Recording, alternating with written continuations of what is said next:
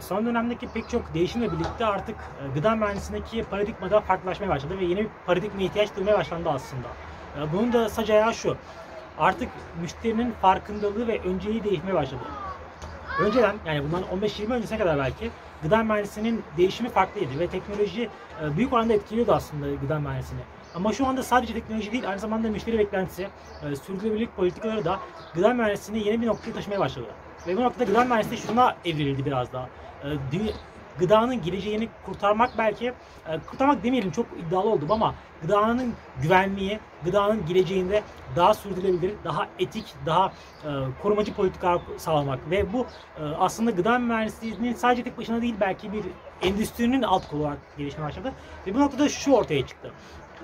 Gıda mühendisliğinin farklı bir yapısı, farklı bir paradigması lazım, farklı bir hikayesi lazım.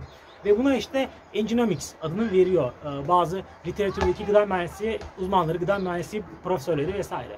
E, Bu aslında şuna ele alıyor. İnovasyonu gıda mühendisliği birleştirmek ve açık inovasyonu birleştirmek aslında. Yani şunu temel alıyor. Gıda mühendisliği ile ilgili kim ne yaparsa yapsın, hangi inovasyon, hangi inovatif çalışma yapılıyor olursa olsun bunlar bir yere getirelim ve gıda mühendisliğini birlikte bir adım öteye taşıyalım. Bunun içinde neler var? İşte ambalaj tasarımı bunun içine dahil edilebilir. Belki ürünlerin değişimi, ürün geliştirme süreçleri. Bunların hepsi aslında bu açık inovasyonun süreci haline geliyor. Ve günün sonunda şu amaçlanıyor. Biz gıda mühendislerini bir Enginomics başlığı altına toplayalım ve hepimiz birlikte bir kolektif hafızayla bir araya getirerek e, ürünlerin gelişme evresinde daha iyi bir noktaya doğru gidelim. E, Peki burada bir gıda mühendisinin rolü ne olabilir? Yani şu anda bir öğrenci olarak ya da bir yeni mezun olarak bir gıda mühendisi bu konuda ne yapabilir? Bu konuda yapacağı şey şu aslında.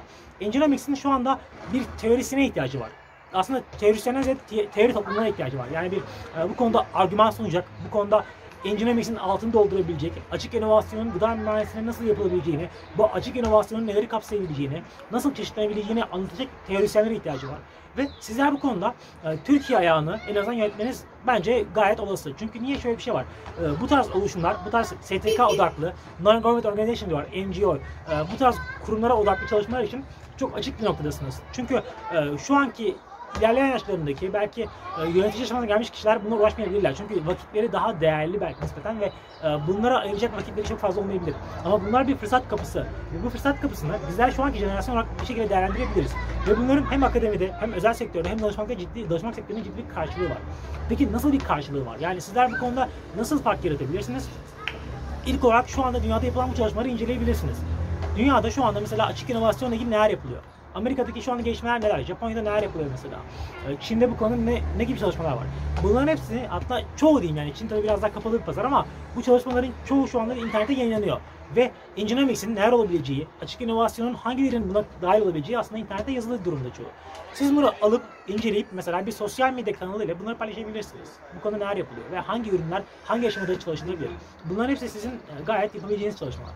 Ve burada elde edeceğiniz kitleyle birlikte e, kendinize böyle bir kitle edinebilirsiniz. Burada elde edeceğiniz paylaşımlarla beraber, bir havuzla beraber bunu bir itibar olarak düşünelim, bir vitrin olarak düşünelim sosyal medyayı sizin için.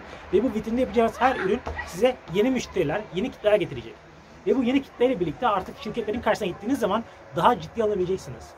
Diğer türlü diyelim ki sizin böyle bir hesabınız yok, böyle bir vitrininiz yok ve diyorsunuz ki Enginomics diye bir şey var ve bu işte gıda mühendisliği için çok değerli falan filan.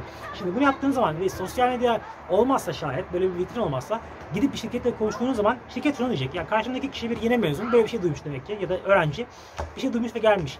Günün sonunda sizin ne kadar bilgi sahibi olduğunuz onun için çok değerli olmayacak. Onun gözünde deneyimi olmayan birisiniz maalesef ki. Acı gerçek. Ama sosyal medyada işte bir kitlesi olan, bir paylaşımlar yapan birisi olduğunuz zaman bu konularda bilgisini anlatan, bilgisini e, insanlarla paylaşan, bir tartışma kültürü içerisinde işte fikir alan, fikir veren vesaire birisi olduğunuz zaman şu ortaya çıkacak. Ya bu kişi hakikaten birkaç yıllık birikime sahip, e, gıda mühendisliğinin içerisinde kendi bir alan seçmiş, ilerlemiş birisi haline gelmiş olacaksınız. Bu şu yüzden önemli biraz da. Kendinize niş alan seçmenin önemi.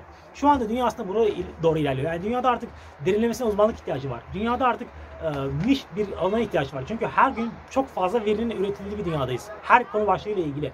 Bu nedenle bir gıda mühendisinin temel bir fonksiyona sahip olması çok bence yanlış. Hatta bu zaten şey bölüm olarak da aslında bu yanlış bir şey ama maalesef böyle bir durum var. Madem böyle bir realitenin içindeyiz, o zaman kendimize o bölüm içerisinden farklı bir alt başlık seçelim.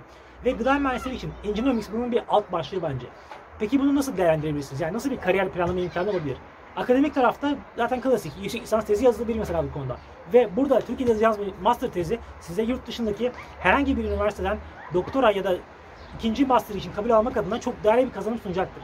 Çünkü dünyanın buna ihtiyacı var. Özellikle yurt dışındaki üniversiteler buna zaten ihtiyaç duyuyorlar. Yani bu konuda belli konularda, gelecek odaklı belli konularda teori üretebilecek, bir takım çıkarımlara bulunacak olan kişilere ihtiyaç duyuyorlar. Mesela bizde maalesef böyle değil. Bizdeki akademi biraz daha hazır şablonların bir tık öde taşımasına ibaret. Ama yurt dışında böyle olmuyor. Özellikle gelişmiş ülkelerde Batı Avrupa, kıta Avrupası ve Amerika'daki üniversitelerde şuna biraz bakılıyor. Master'da ya da doktorada. Sen var olan hikayelere nasıl yeni bir paradigma katabilirsin dijital dönüşüm kapsamında. Ve gıda mühendisliği de dijital dönüşümün değişeceği ve dijital dönüşümün e, entegre edilmesi gereken konulardan bir tanesi. Mesleklerden bir tanesi.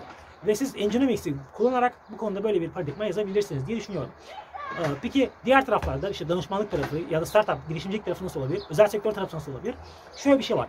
İlle de engineering olmak zorunda değil. Burada kendimi çelişiyormuş gibi gözüküyor ama kendimi aslında çelişmiyorum. Buradaki amaç şu. Bu tarz konu başlıklarıyla ilgilenmek ve bunlarla ilgili bir takım sözler söylemek karşı tarafın özellikle özel sektör tarafından şunu düşünmesini sağlayacak. Ya bu kişi, bu hanım ya da bu bey belki çok uzman değil, belki 5 yılda 10 yılını deneyimlememiş gıda, mühendisliği alanında ama çok meraklı ve çok potansiyelli. Çünkü bu konulara merak salmış. Demek ki biz bu kişiyle e, Nginx ilgilenmiyoruz belki ama falanca ürün üzerine çalışabiliriz. Falanca gelecek odaklı çalışma üzerine yapabiliriz diye karşı tarafa böyle bir aslında algı yönetimi yapmış olacaksınız. Bu algı yönetimi olumsuz bir şey değil. Tam tersi sizin var olan bilginizi ve potansiyelinizi ve e, merakınızı, iştah duygunuzu karşı tarafa geçirebilme yetisi olarak düşünmek lazım burada. Ve Nginx bence bu konuda çok değerli bir artı puan size sağlayabilir. Tabii dijital medyayı başta belirttiğim gibi sosyal medyayı o vitrini kullanmak şartıyla. Ee, peki gıda mühendisliği için başka ne gibi koşullar var? Başka ne gibi e, konular var? Biz aslında online kariyer danışmanlığı platformumuz var ve orada programımız var ve orada bunu sağlıyoruz. Yani her hafta düzenli olarak bu konu başlıkları üzerine konuşup tabii her bölüme ayrı olarak e, bu bölümlerin ne yapabileceği üzerine bir takım istişarelere bulunuyoruz katılımcılarımızla beraber. Ama bunun haricinde tabii sizlerle de kendinize birkaç arkadaş edinip bölümünüzle ilgili belki e, mentor olarak olabilir ya da yol arkadaşı olarak olabilir bunun üzerine idealist.